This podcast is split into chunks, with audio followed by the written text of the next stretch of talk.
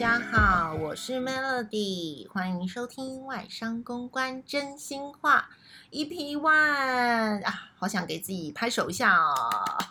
好，其实啊，我觉得呃，这是第一集，所以我想要跟大家聊一下，为什么叫做外商公关真心话呢？然后还有跟大家聊一下啊，以后这个节目大概会是什么样的一个方式。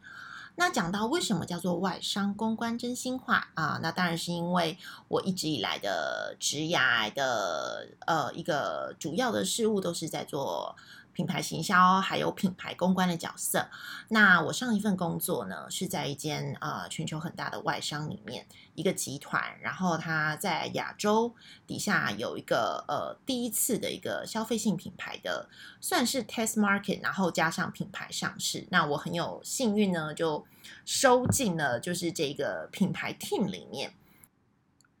然后我在这个团队里面呢，我担任的角色呢，就是媒体公关的角色。我觉得啊，后来回想起来，在外商担任媒体公关的这一份事务，对我后来的人生影响有蛮大的耶。然后包括对于自己人生职业的想法，还有一些就是你知道吗？大大小小的事情，我觉得都可以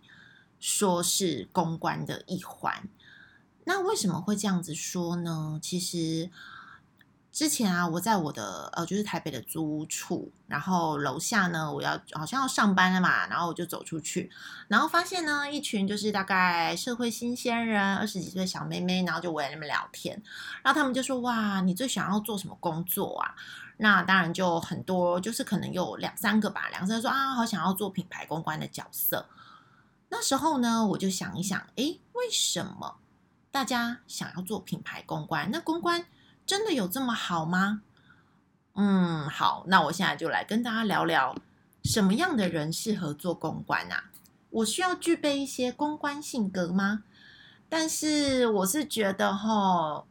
也不是说真的有需要，就是真的你要把自己逼迫逼迫成为一个很公关性格的人才才能做公关。就像我的 EP One，我的 title 是说，没有什么叫做公关性格，公关性格都是磨来的。怎么说呢？来，大家听我娓娓道来。其实啊，我在进入外商公关前一份工作，我是做品牌行销。那行销跟公关，大家想，应该差不多吧？诶，拜托，可是差很多耶。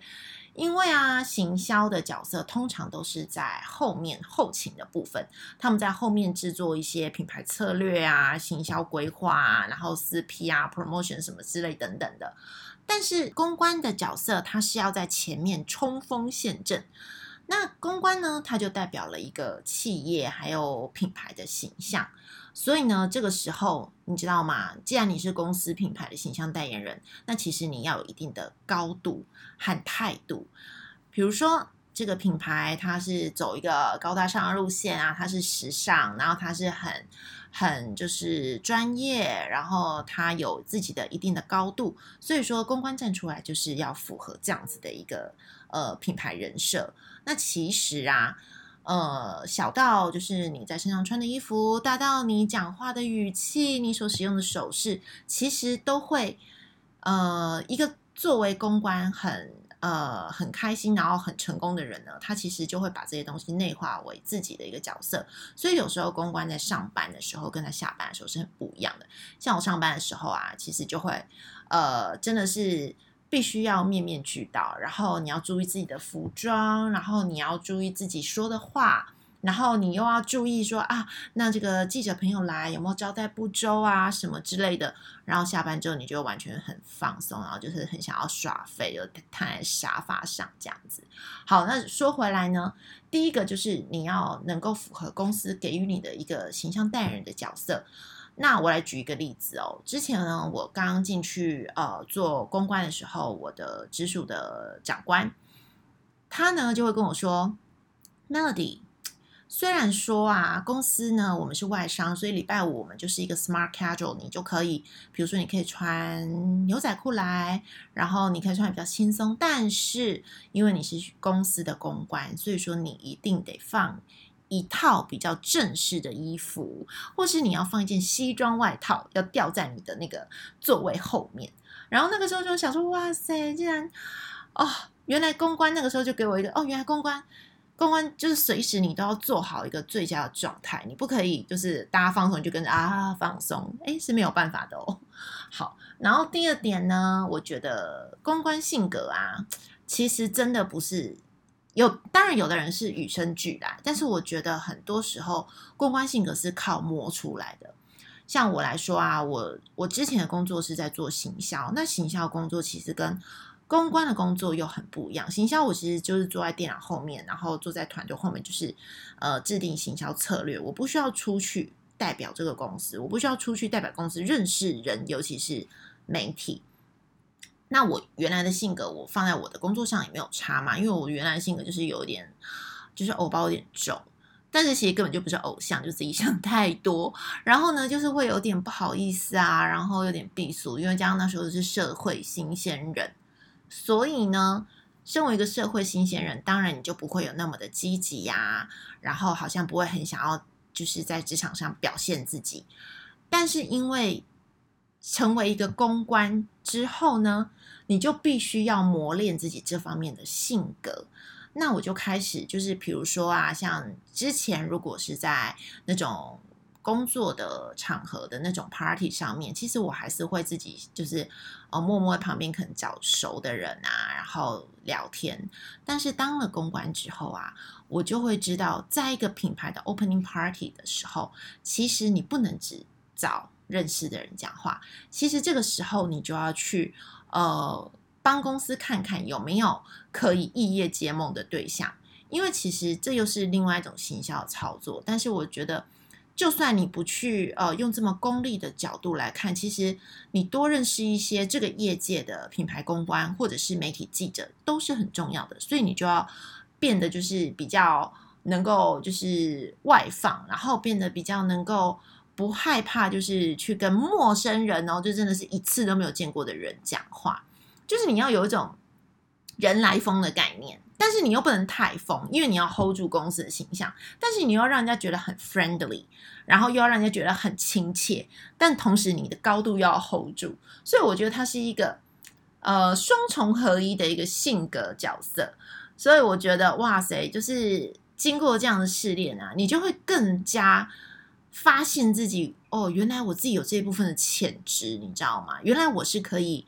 我是可以这么。这么周到，原来我是可以贴心的。像我以前就是一个很没有神经的人，所以基本上呢也不会做一些什么贴心的举动。但是因为你做了公关之后，你会希望，比如说今天是我的品牌发表会，然后我发表了一个新的新一季的商品、新一季的东西，那我就会希望今天来的人。都能够非常宾至如归，然后感受到这个品牌想要带给大家的一些呃感觉啊，所以你就会真的会变得很，我觉得就你真的会变得说你很 care 旁边的人，然后他们有没有舒服，然后他们有没有有没有人落单，有没有人没吃饱、没喝没喝饱这样子，所以呢，这。这个个性真的是磨来的，真的也不是说，因为我本来就不是一个很贴心的人，然后怎么这样说自己，就是本来不是那么细腻的人。可是因为当了公关之后，我身边的朋友，包括我的姐姐，他们都会说：“哇，你真的是个性之后都变了。”哎，所以我觉得啊，当你真的很热爱一份工作的时候，其实你会改变你的那个个性的 DNA，你知道吗？其实只要你愿意，其实没有什么所谓的公关个性的，公关个性都是磨来的。然后啊，再来，我觉得是服务的精神。其实公关部完全都是非常光鲜亮丽耶。我记得啊，我之前公司的人有跟我说过啊，Melody 你怎么那么好，每天都穿的漂漂亮亮，然后出去吃饭，然后好像跟记者们啊聊聊天什么的，你的工作就完成了。然后去电视台啊去录影，我就呃。并不是哦，因为其实其实其实其实真的公关这个角色，我觉得 是人前就是很光鲜亮丽，可是你可能下一秒你在幕后的灰头土脸，其实是没有人看得到的。我再举一个例子好了，其实公关是非常需要一个服务精神的一个个性。怎么说呢？因为我们之前公司的产品比较特别，它是很大只的那种深海鱼，然后呢，常常我们就是呃，可能上一秒你要搬着这个很重很重的鱼，然后搬到电视台里面，然后搬进去之后呢，你要马上补妆，然后马上把自己的仪态调整到最好。然后呢，再漂漂亮亮的进去，制作单位说：“嗨，大家好，我们是某某某的品牌，然后哦，今天来那个录影什么什么的，然后开始跟那个制作人啊，还有制作团队，就是整个瑞今天的 round down 要怎么做。所以我觉得很有趣，就是上一秒是搬鱼工，然后下一秒要变成那个时尚公关。所以我觉得这样子的一个工作形态，你要能够很很能。很能转转换自己心态心态，然后你要能够蹲高，你要能够放高，然后蹲低放高这样子，对啊，所以我觉得啊，服务的精神呢，的确也是要呃慢慢培养出来，然后这真的也是被磨练出来的。然后呢，最后一个个性就是幽默感。其实我觉得幽默感啊，不只是在公关性格上面有展现。其实我觉得，一般我们的生活上，我们在过生活上面，其实都非常需要幽默感。因为你没有幽默感的话，其实很容易冷场。尤其是作为一个品牌媒体公关，你常常会需要跟完全不认识的媒体。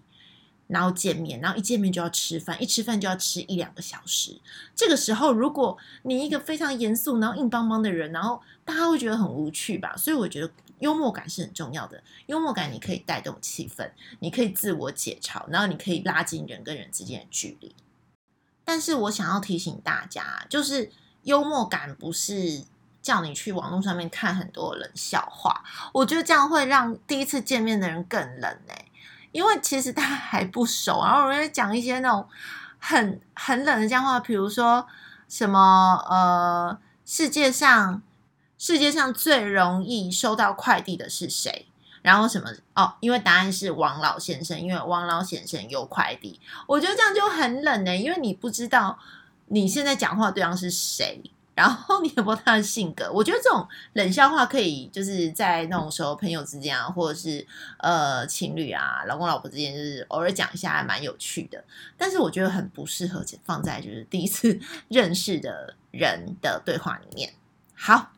那今天的主题呢？为什么会讲到这么多公关的事情？就是因为我想要跟大家介绍一下，为什么这个节目叫做《公关真心话》。那当然，接下来的集数也不会就不会每一集都讲这么正式的东西啦。我会跟大家讲一些我自己对一些生活上面的观察，然后可能也会讲一些我这个年龄层三十几岁的女性，然后我们可能在职场上小有成就，但又不到是那种。呃，很高阶主管，然后的一些 struggle，然后还有我们对于爱情哦，我跟你讲，爱情这个部分，我真的是，我真的是很可以讲，因为不是说我很很有经验，是因为我曾经遇过就是形形色色的个案，不管是朋友的啦，或者是自己看过的，我觉得就是很有经验，可以跟姐妹们来分享。希望可以带给姐妹们一些，不管是职场啊、人生啊、爱情、友情方面的一些呃经历的呃 sharing，然后让大家就是可以从呃收听我的 podcast 里面呢，然后可以获得一些灵感，然后来处理自己生活的大小事情。OK，好，今天的节目就到这里啦。希望呢，下一次还可以再遇到各位姐妹们在相遇，那就这样子喽，拜拜。